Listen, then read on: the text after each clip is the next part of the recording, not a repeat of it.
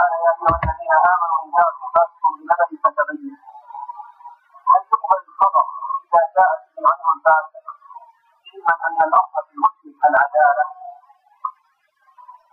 الاصل في المسلم حتى تكون العداله أو يكون ولو كان الاصل في المسلم العداله ما في ان قال أو قال انه عدل أو كذا بل هذا هو الاصل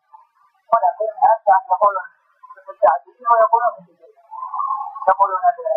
لهذا ثقة ويقولون لهذا وليس يعني يوجد في الجرح يعني خلاص هو العدالة